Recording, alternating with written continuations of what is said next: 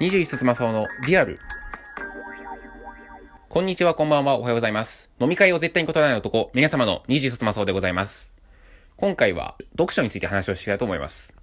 私はもともと本を読むのがすごく好きです。えー、もう本当にジャンルは多種多様で、まあ小説はもちろん、新書、えー、漫画、新、スポ、新、一般紙、スポーツ新聞、まああの、ちょっと、いわゆるタブレット紙って言われる、まあ有刊紙みたいなやつとか、まあ結構活字読むのがすごく好きで、例えば電車に、まあ1時間2時間ちょっと遠くまで行かなきゃいけない。普通電車とか新幹線乗って行かないといけないって時は、必ずまあ本を持って行って、もしちょっと忘れてしまった場合には、キオスクに行って、まあスポーツ新聞なり、一般紙をちょっと買い込んで、それを、あの、電車内で読むっていうのがす、あ、読むことをするくらい結構活字が好きです。で、以前、英語の授業で、あの、スピーチをしたんですけど、その時に、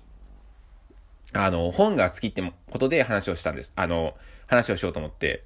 で、まあ、おすすめの本を紹介するだ、しようと思ったんですけど、それだけでちょっと、あの、時間が足りなかったので、まあ、なんで読書が好きかという話を、と、あと、本を、自分が本を読まない、読まないといけないって思う、その根拠を探すために、まあ、ネットちょっと調べてたんですね。そしたら、まあ、ちょっとある衝撃的なデータを見つけまして、あの、一日の中でどれだけ本を読むかっていう、まあ、要は、本を読む時間が何分あるかっていう調査があって、まあ、平均して0分だよ。要は、ほとんど本を読むな読む時間はないよっていう人が、なんと48%いたそうなんですね。最新のデータで。以前まで2000年代、まあ、要はスマホが出てくる前、ガラケーの頃は、だいたい30%台ぐらいで推移してて、まあ、ほとんどの人が本を読む時間がちょっとあるよっていうふうに答えてたんですけども、なんとですね、スマホが出てきたら48%。もう、もう間もなく半分に、およそ半分の人が、大学生がほとんど本を読まないっていうふうに答えたんですね。で、これは結構僕は由々しき時代だと思っていて、まあ以前この、えー、番、え、中でも話したんですけど、やはり人に影響をされやすい。日本人はされやすい。あと、様々な意見を知らないと、やっぱりそうやって人の意見に左右されて、そういう、例えば、まあ、え、インフルエンサーであったりとか、まあ、よくわかんない活動家みたいな人の意見に流されて、流されてしまうということを以前お話ししました。まあ、それをやっぱ克服するためには、やっぱりいろんな本を読んだり、人の意見を知ることが僕は大事なんじゃないかなというふうに思っています。まあ、と言っても、今から、今まであまり読書習慣がなかった人が、今から読書をするっていうのはなかなか難しいのかなというふうに僕は思っていて。まあ、つうのも、まあ、なかなか、本、まあ、例えば、本当に本嫌いな人で漫画も読まないんですよね。僕の親戚とかでも、ほとんどもう活字読まなくて、漫画すらも読まないという人もいるんですけど、すげえもったいないなって僕は思って。やっぱね、この世の中に、まあね、さま、いろんなね、本があって、もう、なかなかつまんない本をね、探す方が難しいんじゃないかって思うんですよね。やっぱほとんどの本面白い。あの、小説にしても、いろんな、こう、まあ、ベタな設定とかもいっぱいありますけど、やっぱそれぞれ結末が違うし、やっぱり最後まで読まないと、あ、こういう結末が待ってんのかっていうふうに思ったりしますし、やっぱ新書とか読んでても、なるほどな、こういうことがあるんだとか、あ、こういう考え方があるんだっていうふうに毎回発見になりますし、やっぱスポーツ新聞とか一般紙読んでても、あ、面白いなと。まあやっぱ、最近こういう選手が出てきたのかとか、まあふ、自分が好きなことだ、好きだからこう野球の、で、ね、ね例えば自分の好きなスポーツの野球とかの、あ例えばこういう今チームが強いのかとか、そういうのをやっぱいろいろ知れるし、そういう中でこうやってラジオで話すネタを探したりもしています。でもやっぱこう、ね、いろんな本があって、多分今まであんま本も読めなかった人にとっては、じゃあ何から本読めばいいんだよと。そうは言っても、今まで本が嫌いだったんだぞというふうに言われるかもしれないので、今回はですね、ちょっと2冊、あの、芸人のエッセイをお勧めしたいなというふうに思っています。で、エッセイって、まあ、どんな本かっていうと、まあ、その人の、こう、な、まあ、エッセイで、まあ、英語でに、英語だとエッセイで日記っていう意味なんですけど、まあ、その人が、こう、日記みたいな感じで、まあ、日々思ったことだったりとか、まあ、今まで考えていることを、こう、スタスタと、こう、書いていくもので。で、このエッセイっていうのは、小説みたいに、こう、一つの物語が、ずっと100 200ページ、300ページ続くわけじゃなくて、その人が、例えばテーマについて、例えば食べ物についてっていうテーマがあったとして、それについて2、3ページ書いて、次また、例えば、えー、ね、あ家についてとか、友達についてってことをバーって書いてるページが2、3ページっていう感じで、結構短編みたいな感じで続いてるんですね。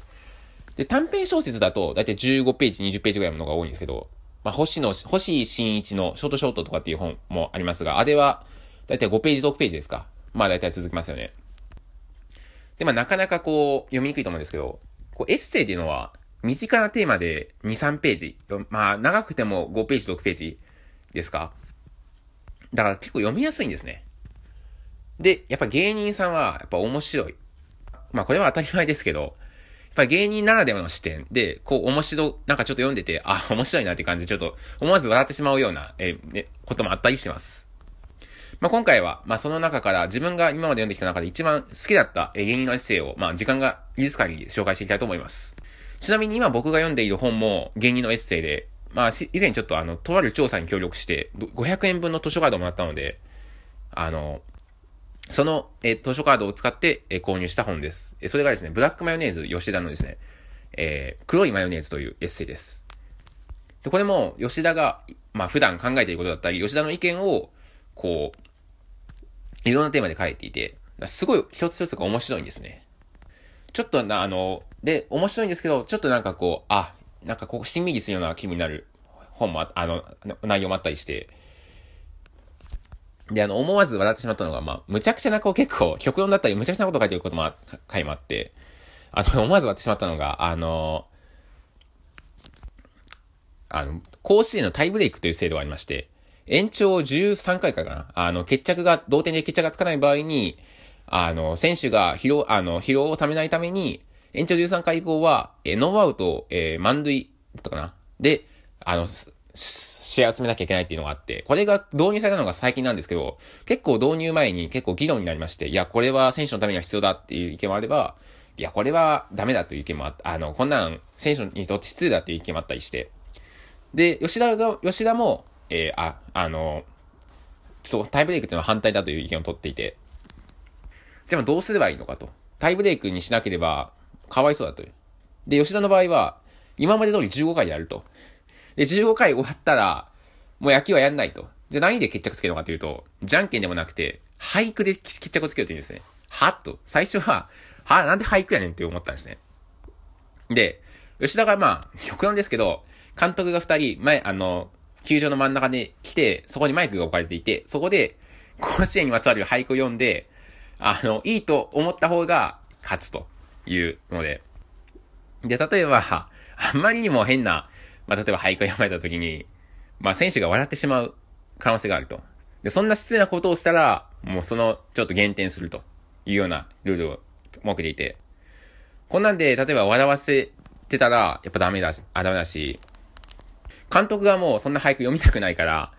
練習にも熱が入るんじゃないかと。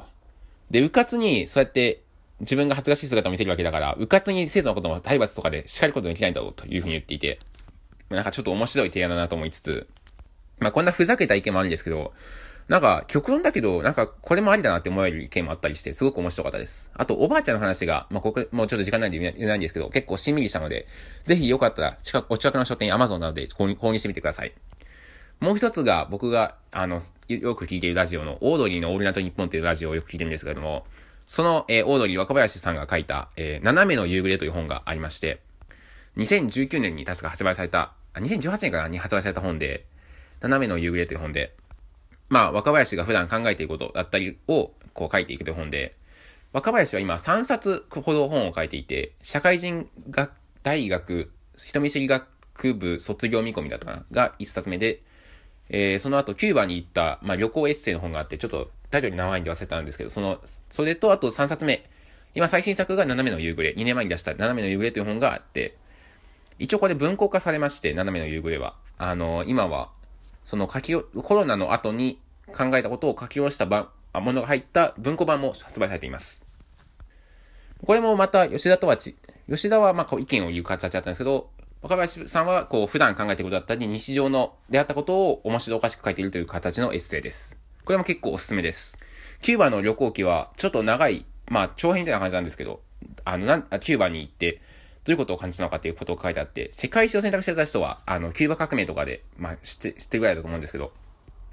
あまり知らない国だったのでちょっと面白かったです。で、一番、まあ、知ってる人は知ってるかも思うんですけど、一番この芸人のエッセイで一番、今までで一番売れたのが、あの、松本人志の衣装という本なんですね。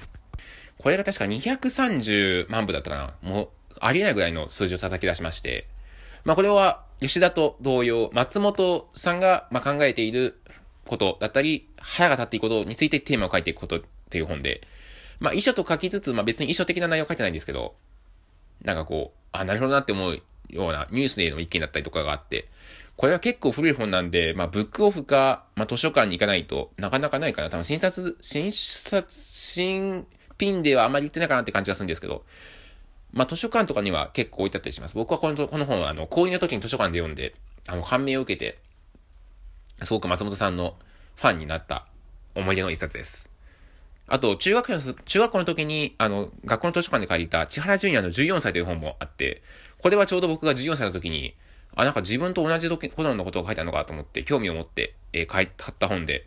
ジュニアさんがなんで芸人になったのかっていうことも書いてあったりして、とか、あと、兄弟の、千原兄弟の、例えば、お兄さんの誠治さんの、との思い出なども書いてあって、えっ、ー、と、すごく面白い本なので、面白い本です。なんかテレビで見るときに、あ、こういう人なんだっていうのが、